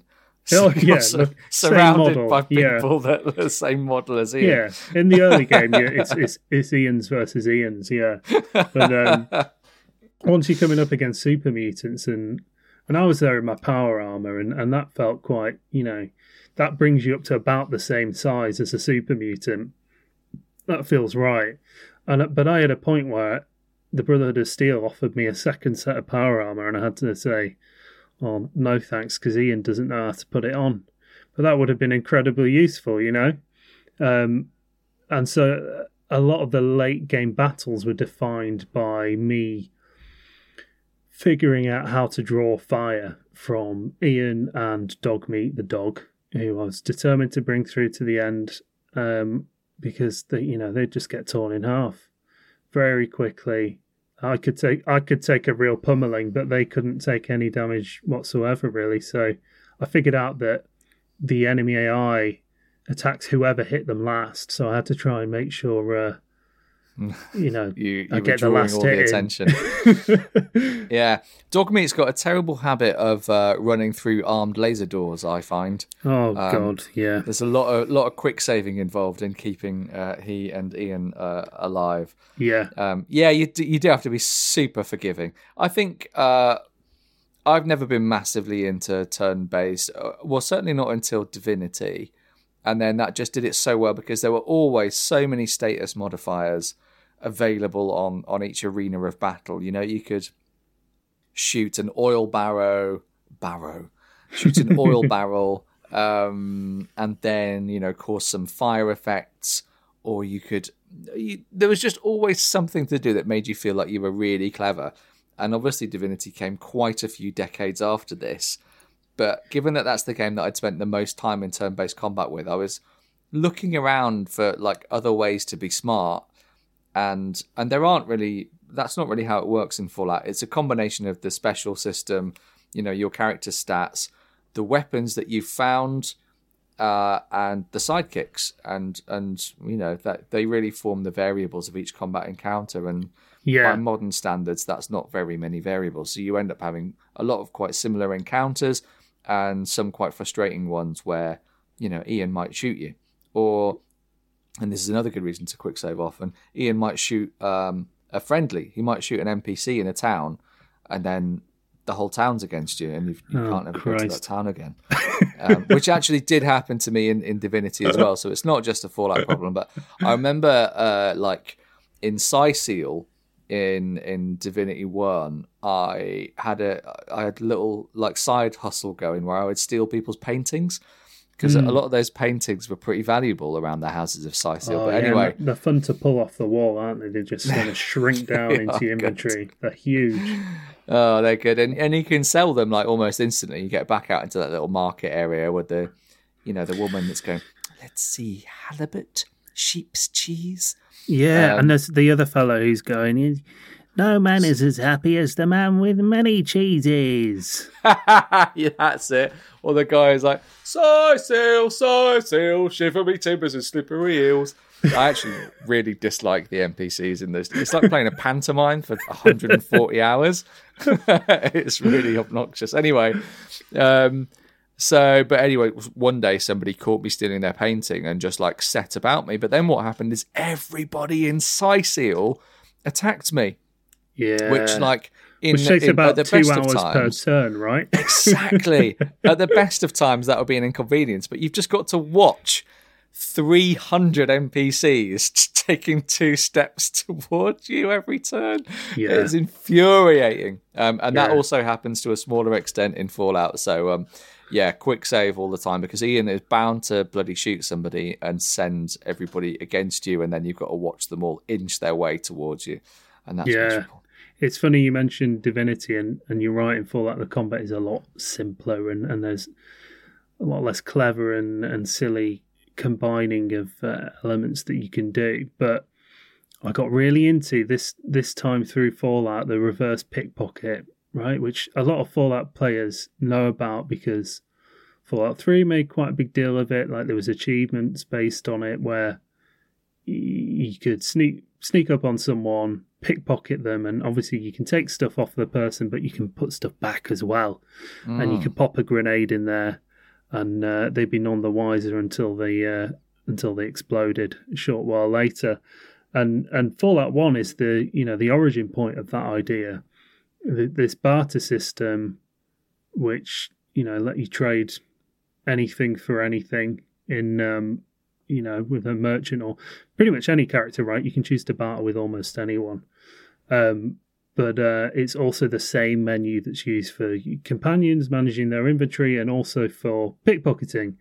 And so I got really into the um, dynamite, which you can set timers on, and Yeah. uh, and I oh these really sort of high concept indirect kills, which almost felt sort of like immersive simmy Yeah. where I was um there was uh the it was door guards that really got it in the neck, or rather, you know, uh, their necks and every other part of them exploded outwards. But um, uh, Yeah. I've, I, I, you know, I was, I was kind of quick saving my way to figuring out. Okay, so this door guard in uh, in uh, in the hub, who's um, guarding the um, he's called Dexter, who's the sort of gang boss there. Well, he needs he's a tough guy, and it, I, I worked out I needed three sticks of dynamite to blow him up. So I, I like set all the indi- individual timers on my sticks of dynamite, and you can see him like the red lights flashing on them in your inventory. If you don't get them out quick enough, you go. You know that's it for you. And I was pickpocketing this guy and stuff and like emptying his pockets of weapons and bottle caps and, and filling him up with uh, with bombs, and then wandered over the other side of town, and uh, and just kind of waited for um for for uh, for the you know the the booms, the three booms, and uh, and saw him get and get torn apart. And um, You'd think after the first one he might try and empty his pockets at least. Yeah, uh, he ran out into the street, so I, I was able to see it. It was uh, it was messy, but um, but you know, like the, the game is smart enough or systemic enough to to let you get away with that because nobody sees Mm. you do it, and you're over the other side of town. And I, I was really pushing it further. Like there's there's one stealth, there's one thieves guild quest in this game which I'd never found before. You know, the idea that there's a thieves guild in Fallout World is quite strange, but it involves stealing a necklace from a from a mansion in the hub, and and there was an unfortunate door guard there as well. But that map was too small for me to kind of escape the consequences of, you know, there was nowhere I could go that was far enough away that people didn't go. This guy's just exploded, and there's there's a bloke standing on that corner over there who we've never seen before. It was probably him. Um, Yeah. but I figured out if I if I stuck um, plastic explosives on this fella, left the map, and came back, the game remembered that I'd stuck this bomb on him, set a timer, and even though it unlo- unlo- unloaded the level, when I came back, it was a smear on the pavement, and I could uh, safely Oh, break way. into this mansion. So there's this That's- really like deep and quite janky, but very impressive level of like systemic nonsense, which feels very like sort of divinity and Deus Exy in this. Oh yeah, on on that divinity comparison as well, I I wanted to really sort of nail my uh colors to the mast on on its tone of voice because it's it's tongue in cheek in a similar way to divinity but whereas i find it like nails down a blackboard in the divinity games which i nonetheless have spent many many happy hours with i think fallout pulls off that slightly i guess you'd call it zany tone um, Yeah. much more successfully. And I don't mean zany as a pejorative. I think it really, I don't know. There's just a lot of like, there's a lot of like colliding elements, like 50s kitsch and like outlandish sci-fi, and like a lot of the NPCs have. You have some. You end up having some really bizarre conversations with the NPCs, and like, and it's it's somehow it's all coherent. There are all these disparate elements and disparate influences and tones of voice, but the humor is like just infrequent enough that you can still see Fallout as a kind of gritty survival experience. Uh, but it's just it's just there to kind of nudge you along, and it it gives you this enthusiasm. It like it, it's got an infectious enthusiasm for itself. Like I remember, I was reading in the in the run up to this. I was reading the original story for the game that they proposed. It's absolute nonsense. It's like it's completely bonkers. you're you're transported to the past because you find a pair of like uh, radioactive underpants that are hit by lightning, and you go back to the past. There's a monkey involved. You have to do a bunch of things in the past to affect your future, and it's like it sounds like a like Brendan Fraser movie, Blast from the Past, right? um, like it sounds like ITV2 Sunday Night sort of fare, um, but somehow that tone of voice is carried over into Fallout really successfully in a way that doesn't make me sort of clench my fists and and ball up my um Yeah, my cheeks. Um, I think so. it's um, fair it's- play, Fallout. Yeah, I think it's helped by the the sort of brevity of the dialogue as well. It's I was surprised by how unshowy it is. You know, like Divinity, especially that first one, is very big on puns and alliteration and Oh stuff. and, God, yeah. and you know, Obsidian games and um, you know the likes of Disco Elysium are very sort of prose heavy, very Mm. literary. Fallout's not very literary at all. It's very simple. Like there's lo- what's imp- impressive and and fun to play with is all the possible permutations of the dialogue. But people speak very simply to you in this game. You know, it's yeah, not um, absolutely. it's not indulgent in that way. And I think that's a characteristic of Black Isle, Planescape aside, notable exception, but like Icewind Dale Mm. as well, very sort of like um, concise, loads of story to dig into if you want to, but it's not. Um, it it doesn't just kind of hold forth and and hold you hostage with dialogue. Um, and that's still kind of an impressive thing, even though places it is sort of patchy and there are typos and things like that. It's obviously a game made by by very few people, but um, overall, like it's um, again, it's that sort of uh, respect for your time and a rare RPG that sort of lets you make a beeline for the things that you're really interested in, if that's what you want to do. It does respect your time, doesn't it? Uh, on the on the, there's one more bit of gameplay nonsense that I wanted to bring up. I wanted to ask you, Jeremy, whether you um, indulged in the casino exploit or not. So there's a, there's an NPC exploit. that you meet midway through the game called uh, Gizmo. Gizmo, who, uh, I remember him well. He's got an incredible set of animations, hasn't he?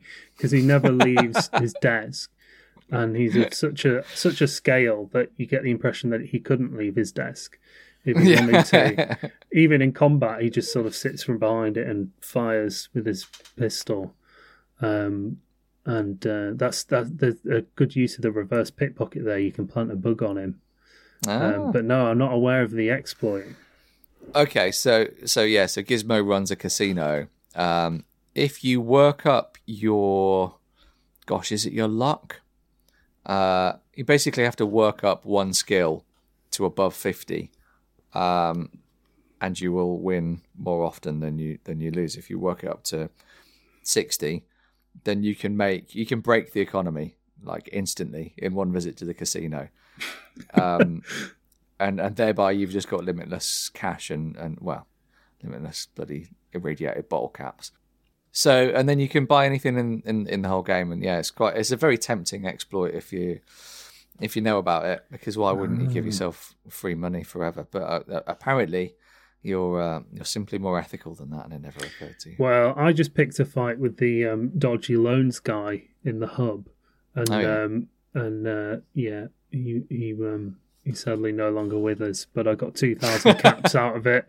And that set me, you know, I was set for a little while then, uh, at least until the late game when those, you know, money wasn't uh, so much of an issue. So that was uh, that was how I dealt with that problem.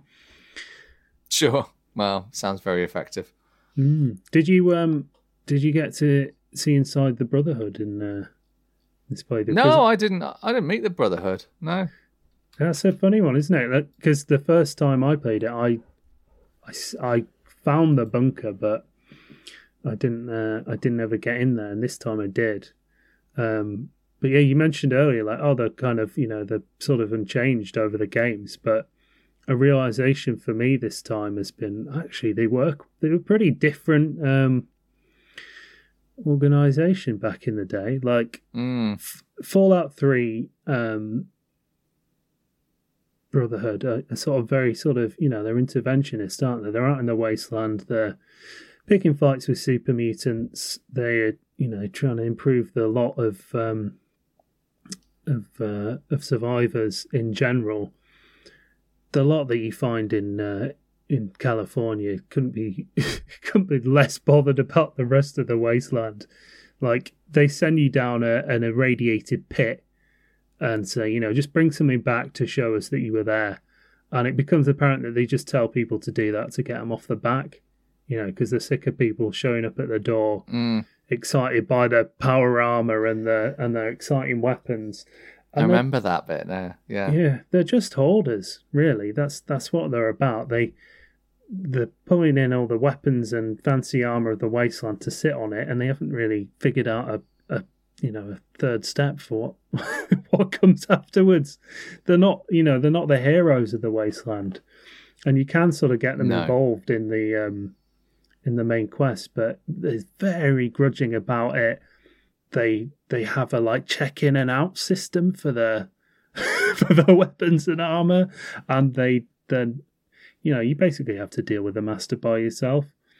Um, and to Bethesda's credit, like they do um, you know the chapter in Fallout Three is a sort of like um, has broken off from the main one. Like they've sort of been disavowed because they uh, because they're too helpful. Essentially, the HQ back in California is like we don't we don't understand what what you're about. Why you keep trying to make things better for people.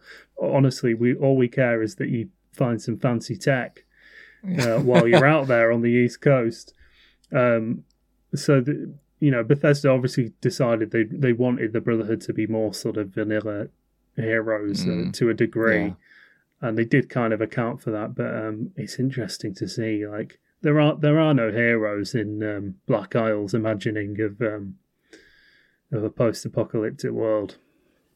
No, very rarely. It's it's it's playing my mind, so I've just got to revisit the uh, the gambling exploit. The skill is actually a, a bespoke gambling skill that you um that you increase it the more the more you gamble. skill. Oh god, there's so many skills. They're definitely like near redundant skills, aren't there, in this game? Yeah, I, d- oh, I don't even know how many there are, but um, yeah, there's a gambling skill. You get that above fifty percent, and you'll win more often than you than you lose, and then you can you can break the economy. That makes Um, sense. So so that's Fallout then from 1997. Um, we we had better decide whether it's getting uh, uh, tried and convicted in 90s Games Court or whether it's uh, acquitted and celebrated as part of the great pantheon of uh, foundational 90s uh, PC games. So um, I wonder whether we might actually fall down on different sides this time for the first time in the series, Jeremy. But where, where's your head at with this one? Well, yeah, it seems to me like you'd recommend the the first um, ten minutes and the last ten minutes, and maybe not so much the thir- thirty or forty hours in between.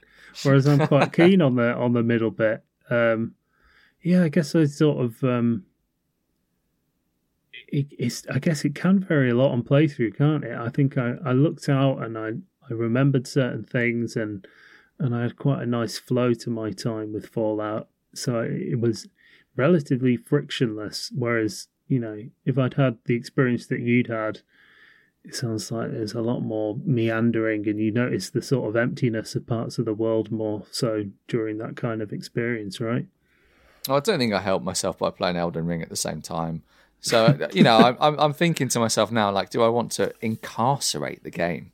You know, it's a, it's someone's life we're talking about here. Like, should they be thrown in jail just because I didn't like the middle bit? And I, you know, I still I still liked the middle bit. I was just like propelling myself forwards towards the end because I remembered it being being cool. And I sort of felt like as well getting the water chip was the end, and I forgot that that wasn't the end.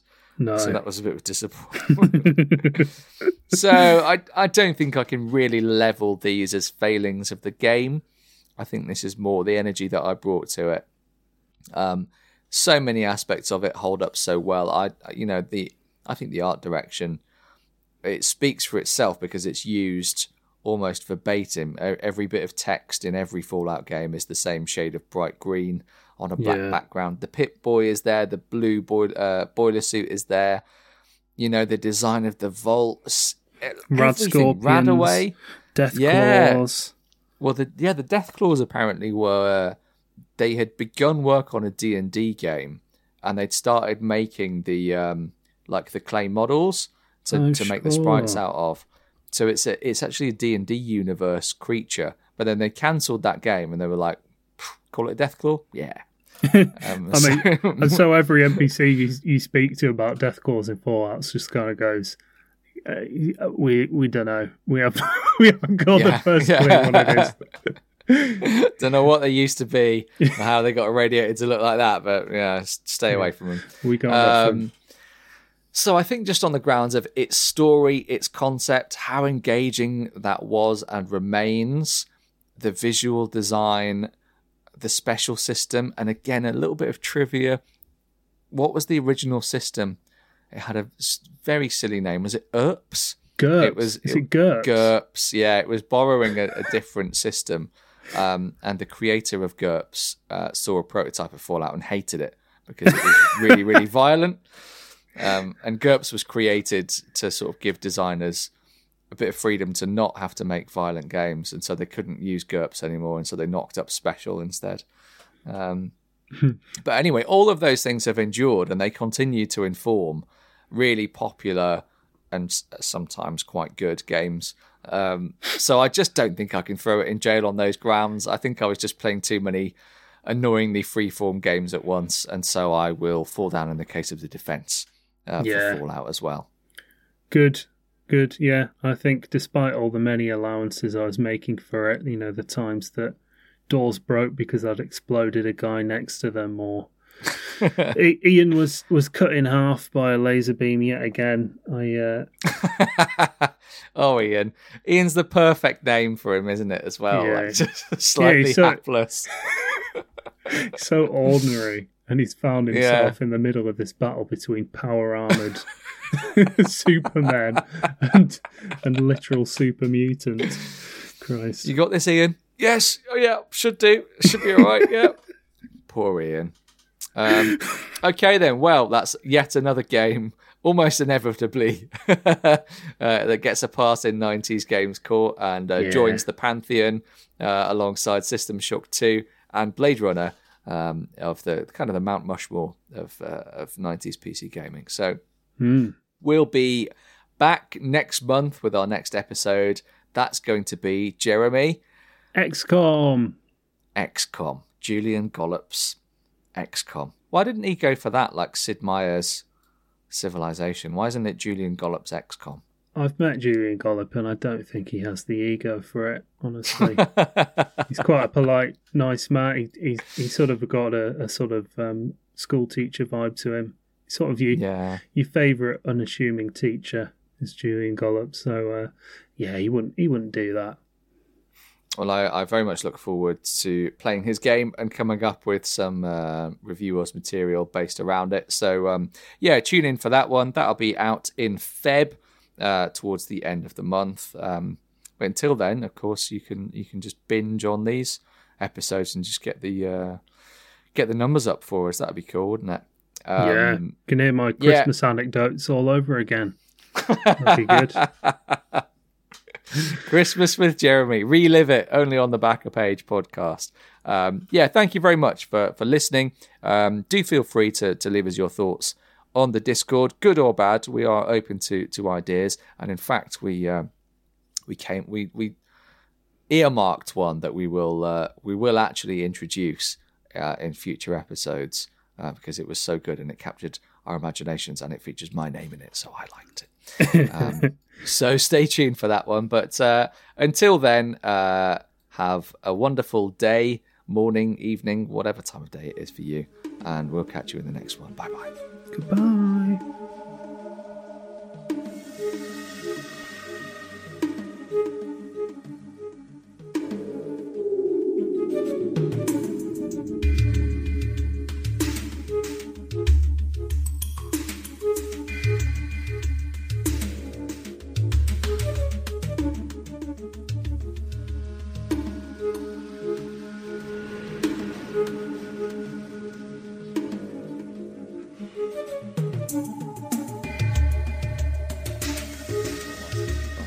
Technically, Yeah. this is another thing that I've heard, uh, and I'm just parroting.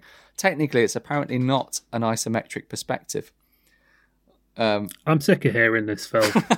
I, it's it's not useful to anyone, is it? When when people say, "Oh, it's not really isometric," it's like a But- pub quiz bit of trivia, isn't it? Did, did you know? Yeah. Did you know that it's not actually an isometric perspective? That's just something Yeah. to say Oh, in it if you're doing a you- podcast. Know, fills the silence. These dogs are. Sorry, I'm gonna have to go and sort out these dogs because they're woofing. Someone's rung the doorbell and uh, they're ruining the audio. So I'll I'll be one sec. I, di- I didn't hear any woofs Pick at all, but yeah, Oh, sorry, I've ruined it. that's okay. Probably it will be picked up on my mic actually. So one sec. Yeah, fair.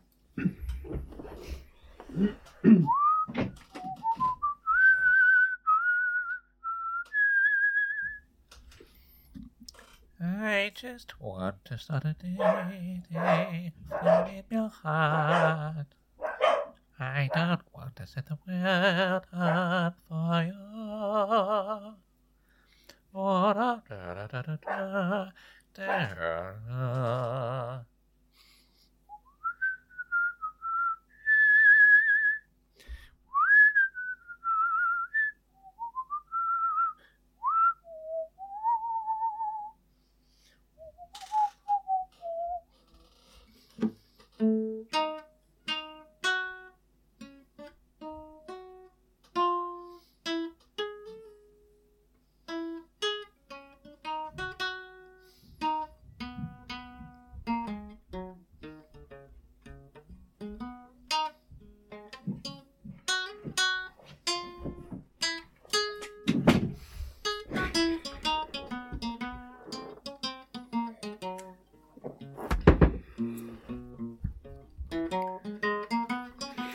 Hello. You got a nice little uh, impromptu rendition of that. I don't want to set the world on fire there for you, so enjoy that in the edit. Oh, lovely. I will.